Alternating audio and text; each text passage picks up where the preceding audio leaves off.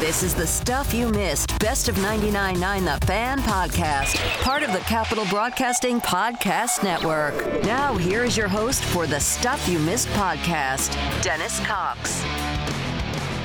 Coming up on today's show, discussions about the Carolina Hurricanes and who they might face in round one of the playoffs.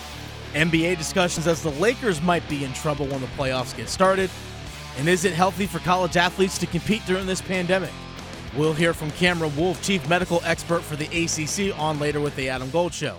The Carolina Hurricanes are hanging out in Toronto, waiting for the rest of the league to catch up to them and finish their series in the qualifying round to get the first round of the Stanley Cup playoffs underway. It's still to be determined who the Carolina Hurricanes will play in the first round of the playoffs. On the OG this afternoon, they discussed the two possible teams they will face in the first round. All right, well, who are the Canes going to play next? And it really comes down to two teams. They could play the Washington Capitals or the Boston Bruins. We wait. We do. So the Canes would be. It also depends on what the Penguins do, mm-hmm. right? Penguins are down two to one in the series to the Canadiens. That game will start at four o'clock while we're on the air. Might need to sneak that one on the card, Joe, preemptively. Um, uh, but if the Penguins can win that, come back and win that series, they would be the number five seed. The Canes would be the six. If Montreal closes the Penguins out today or tomorrow, Montreal, the Canes end up being the five seed. That matters because they're going to play either the three seed or the four seed mm-hmm. in the first round. Giglio is not impressed with Boston. Surprisingly, kind of to me anyway, Boston has not been good in the bubble. Understood the games have no value to them to per them. se. Yeah, to them. Per se. But if you think of it this way, they were the number one. They won the President's Trophy. They had the best record in the regular season. Mm-hmm. They should be the number one seed in the East, but they're not now because they lost their first two seeding games. So, uh, and, and Washington hasn't won a game yet either in the bubble. They have a loss and an overtime loss. So, neither one of those teams is playing well, but they're obviously not playing with the same urgency as the Canes did in an elimination series. Ovies shares who he wants to see Carolina face. The answer to that, even though they haven't been playing all that fantastically, is the Capitals. I'm, I mean, I, I actually think this is a very easy answer for everybody in the audience. You want to see the Washington Capitals. Based on what we saw last year in the opening round, the seven game series, they eventually went on to sweep the Islanders before getting swept themselves by the Boston Bruins. The Capitals give you the sizzle. There's so many loose threads from last season's seven game series, from Andrei Svechnikov and Alexander Ovechkin. Justin Williams, who is absolutely fired up to be here in the first place, being the guy who wouldn't mind sticking it to his former team along the way. Ovies wants to see the carryover from last year's playoffs. There's just a level of animosity there that's carried over that I'd like to see actually play out in the playoffs again and not just in an exhibition game that really was just everybody kind of feeling out the process uh, last week there in Toronto. So the answer to this is Washington. I do think they dodged a bullet, though, in not having to play the Flyers. I know that was a possibility earlier in the week before these things started to shake out. You probably don't want to see the Flyers. They're pretty good. EJ Hradek of the NHL Network joined the Adam Gold Show, and he gave his thoughts on how Carolina has looked so far up in Toronto. I don't know if I saw a future Stanley Cup champion, but I saw a team that's going to be really hard to beat for sure. That's going to be a really good team. I mean, uh, you know, I really like their the look of their team down the middle now. Uh, you know, with Aho, Staal, Trocheck, and Geekie, and that kid Geekie's a pretty good player. He's yeah. a big kid and he's smart, and you know, as a fourth center, he's a really nice fit for them. So, and I you forgot all about Trocheck coming in and him as the third, and you know, kind of Staal and him are kind of, you know, similar but righty lefty, and one guy's a little bit bigger, and the other guy's a little bit more, you know, kind of in your face. But uh, you know, and Aho has just become he's blossomed into a to a star player. I'm sure that uh, that Don Waddell is still thanking the Montreal Canadiens for for issuing that offer sheet. Hradek says Carolina has a lot of great parts throughout their lineup, despite missing two key players. You know they're good, loaded on the wing. They're missing two top four defensemen in the series against the Rangers and Hamilton and Pesce. It still didn't really miss a beat. It looks like Hamilton is going to be back soon, yeah. so that's great news.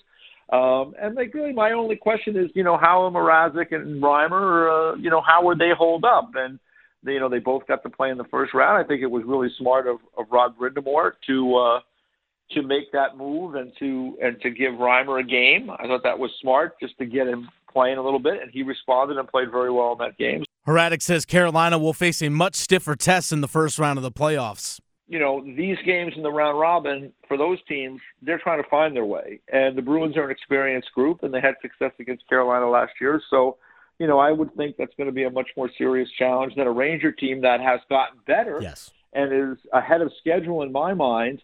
But you know, the regular season, as you know, Adam, you play you, you play four games. There are different parts of the season. Yep. There's you you might be playing a third of a, four, a three and four. The other team might be rested. The goalies in the, the Rangers, whether it was Lundqvist or Shesterkin or Georgiev in the regular season, were really good. They weren't quite as good in the, you know, in the uh, in the playoff round. And teams dial in against one another in the in the postseason. Right. So um, you know, the Carolina Hurricanes are an experienced group, a really good team that's going to give anybody they play a hard time. And if they were to come out of this and win the Stanley Cup, I wouldn't be all that shocked, but there's going to be uh, some more serious tests ahead. This is stuff you missed, the best of 99.9 The Fan. Thanks so much again for tuning in this evening. Switching over to the NBA, the LA Lakers have lost two straight games down in the bubble in Orlando though they do have the number one overall seed in the Western Conference locked up. Frank Isola of ESPN on with ESPN Radio this morning says the team that the LA Lakers do not want to face, the Portland Trailblazers. Now that Portland has got Jusuf Nurkic back and they have uh, Zach Collins back, they'll be a dangerous team. But they get out of all the teams that would have a chance against the Lakers, it would be Portland because of that backcourt. Because we still don't know Rondo's availability. Avery Bradley isn't with the Lakers, and Avery Bradley, you know, even though he was struggling to make shots, he's a very good defender. He has experience. So Portland, put it this way, I think if you gave LeBron and Anthony Davis the choice, they'd much rather see Memphis in the first round than uh, than Portland. That's for sure. ESPN NBA reporter Tim Bontemps was also on with ESPN Radio this morning, and he also adds about the threat that Portland poses to the Lakers.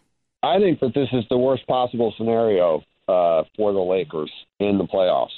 When you look at the way that Portland goes into that series, uh, Dame Lillard and CJ McCollum are two guys that the Lakers don't really have anyone that they could put on them, especially without Avery Bradley, who's not in the bubble because he um, decided to stay home with his family.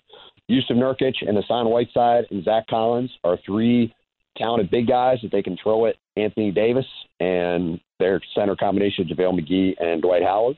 Um, Gary Trent Jr. has been one of the revelations in the bubble on the wing. I think he's shooting about 8,000% from three. um, I was at their game last night, and he went, I think, 7 for 10 from three. He's been fantastic.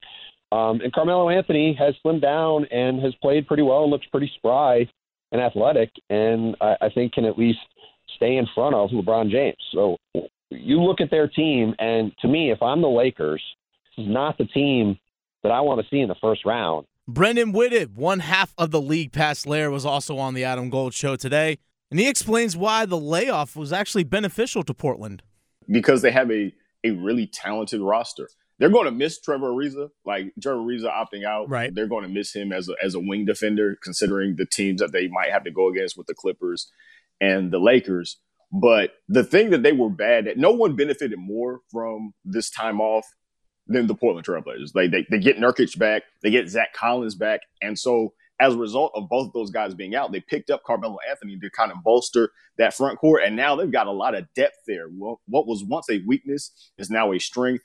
Whitted also says Portland has a dangerous backcourt. Obviously, you got C.J. McCollum and Damian Lillard, who can go get a bucket on anybody at any given time. He went for was it 47 and 12 last yeah. night like i mean like completely preposterous but that's what he can do and mccollum can give you the same sort of thing so like you've got a legitimate superstar a, a, a great i don't maybe calling him a sidekick is, is unfair to him but a great sidekick is cj and then now you have a roster full of front guy uh, um, front court guys that can complement them. Like they they they aren't an eight seed. Like they right. their their record might be one thing, but their talent is completely different. Dennis Cox here with you. This is stuff you missed. The best of 99.9 The Fan. Thanks once again for tuning in this evening. On the other side, lots of discussions about the upcoming college football season. Dr. Cameron Wolfe, an infectious disease expert, an associate professor at Duke Medicine, and the chair of the ACC's COVID 19 Medical Advisory Group, he joined the Adam Gold Show. Hear what he has to say and more coming up next. Dave Harding, former Duke football player, now part of the broadcast team for the Blue Devils. He joined the Adam Gold Show this afternoon. They got into a discussion about the upcoming college football season, and Harding talked about some of the protocols that Duke put into place while at practice. That's always the case in a football locker room is finding leaders and first of all in the recruiting trail trying to make sure that you're recruiting guys that take uh, their personal responsibilities seriously and know how to handle themselves on a day in day out basis. And so I was actually at Duke's practice this morning, and to see all the steps that have been taken for safety reasons, uh, to see what they're asking of these players, and then beyond that, to see their their ability to carry those things out, those requests out, is pretty amazing. Harding also described the leadership a team is going to need during these times. It starts with leadership within the locker room. The upperclassmen have to set the standard and it's got to you know trickle down, and, they've got to enforce it within within the team. We knew when we were playing in the locker room who was going out and and getting drunk the night before practice. The players know these things. Players right. know um, who isn't going to class or who's deciding to to cut these corners. And so in this case, there's no better group of people to make sure that some of the necessary steps that you know Dr. Wolfe has has recommended, and and so many of the different guidelines that have been put in place are adhered to, then the group that is in the locker room, and they've got to take it seriously. If that's happening, then we've got a chance here. ESPN's Damien Woody was on ESPN Radio this morning, and he wonders what potential 2021 NFL draft picks might decide regarding the upcoming season. When we talk about college football, you're talking about 18 to 22 year olds that are on campuses. And what you really have to rely upon is basically all these guys being selfish. Think about that.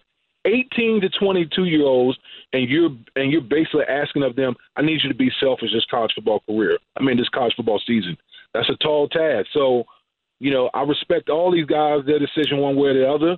Um, but it's not going to be. This is not going to be a, a easy thing for college football to pull off this year with with these young men. Mark Schlabach of ESPN also talked about players possibly sitting out hopefully we don't see a trend moving forward post COVID where guys just skip their junior seasons and prepare for the NFL draft, and they're still three years removed from their high school graduation, so would thus be eligible.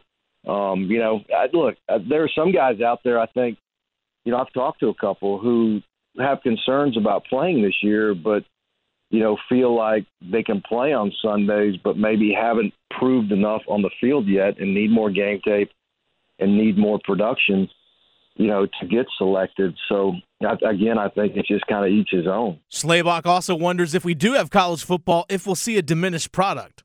I think it's take what you can get at this point. I mean, that's their that was their big concern about pushing college football back to the spring. Other than the fact that there might not be a virus available, or excuse me, a vaccine available, or you might not be in a in a better position with the virus, and then you lose the season entirely. One of the other big factors was would guys like Trevor Lawrence, Justin Fields, and all these other top NFL prospects just skip the season and turn pro because it's been, you know, because the season would be so close to the NFL draft. But I just, I think you look at some of these guys right now, um, the the guys that are projected to be first, second round picks, you know, they don't know yet what the long term effects of this virus might be, and we've seen stories this week from from guys at Indiana and LSU and, and some other places who've had this virus that have lost 20, 30 pounds. Uh, there's an offensive lineman at, at Indiana might have a heart condition because of contracting COVID 19. Jordan Cornette of the ACC network on ESPN Radio says that coaches need to support their players that do decide to opt out from this year. I mean, you're not talking about contracts for millions of dollars, but I think that there's an understanding you would hope that every program but these are 18 to 22 year olds with their whole lives ahead of them. Also understanding uh, the limit to what we know about this virus and the lasting impacts of it. So the idea of having these athletes play and say, no, we're already into the season. We need you next week versus Notre Dame. That's a big time matchup.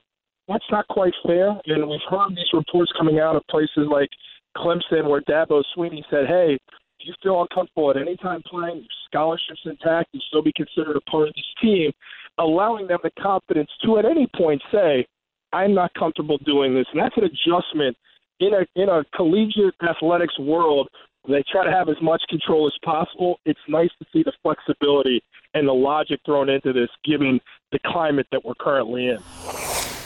The NBA is back on 99.9 The Fan. Join us for some afternoon basketball live this Sunday from the bubble in Orlando as the San Antonio Spurs take on the New Orleans Pelicans at 2:30 p.m. The seeding games continue leading up to the first round of the playoffs, and we've got you covered on 99.9 The Fan. Thanks in part to Smithfield's Chicken and Barbecue. Dr. Cameron Wolfe, infectious disease expert and associate professor at Duke Medicine, who's also the chair of the ACC's COVID 19 Medical Advisory Group, he was on the Adam Gold Show this afternoon. He says the athletes are certainly at risk, but they're not the only ones you have to consider.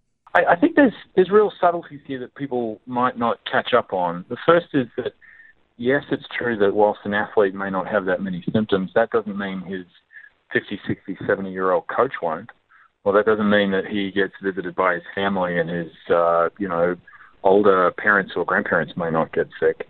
Heck, the custodial services um, members who are on our campus uh, would be higher risk than those athletes. So we, we view we view our athletics teams as as as, as part of a team which mm-hmm. involve lots of people, not just the athletes themselves. So that's number one. Wolfe adds we're still learning the long term ramifications of the virus. I think the other thing is we we have to be really careful that we've only been learning about this virus for six six eight months, and the more we've looked, we have actually realized that even in people who are minimally symptomatic, there can be implications here. Both, I'll give you two examples. The first is um, a number of people that we've seen, say, in the hospital, uh, and this is true of athletics as well, actually remain fatigued and, and, and not back to their baseline for many weeks. So if you apply that in the middle of an athletic season, for example, for uh, you know someone who who who really wants to get out and compete and show that they might make a transition, for example, to professional league, if you knock them out with fatigue for a couple of months, that's a, that's a really big deal. Wolfe adds what the experts are learning more about the virus lately. The other, the other more sinister component of that is that we've seen that this virus can cause a lot of inflammatory issues. And some of those actually um, are more telling. So, for example, we're starting to learn that this has an impact on inflammation in the heart mm-hmm. some individuals. And and to better understand that, we've tried to engage a lot of our cardiologists and different folk around the campus to say, look, hey, you know, even if someone's asymptomatic, let's really try and understand in a in an athletic population what that means. Are there things here that might otherwise kind of fly beneath the radar that we can pick up and learn from that, that again just further help us say, I don't want um, our athletes getting sick. I think that's the take home. And, that's, and that's true whether they get sick enough to, you know, you, you can't just use mortality as the endpoint. There's lots of reasons why this is important. Gold did ask the question can sports be played this fall? I think we can safely play provided the footprint on the campus in the teams um, are, are, are as close to zero as we can realistically make them to be. And what that enables us is to, you know, we, we, we best guarantee that players when they go on the field don't take COVID with them. Right. And I actually think that's very possible. It, like, yes, football is a contact sport. Yes, there comes with a certain risk, but there are so many other layers of things that we've done to mitigate this, from room setups to, to dormitory layups to training variability to hand washing and masking almost universally as they as they practice and train. That we think the risk of actually bringing un, unrecognized COVID onto a football field is actually really low at the moment. Um, so in the right setting, if that still persists, and that's true for my opponent as well, then I think this can be done safely. But there's a lot of ifs there still. You've been listening to the Stuff You Missed Best of 99.9 The Fan podcast with host Dennis Cox. Don't forget, there are many ways you can listen to this podcast, including streaming at WRALSportsFan.com, the WRAL Sportsfan app, and you can also subscribe for free at Apple Podcast, Google Play, Google Podcast, Spotify, Stitcher, Pocket Cast, and TuneIn. This podcast also airs every weeknight at 6:30 after Adam and Joe on 99.9 The Fan.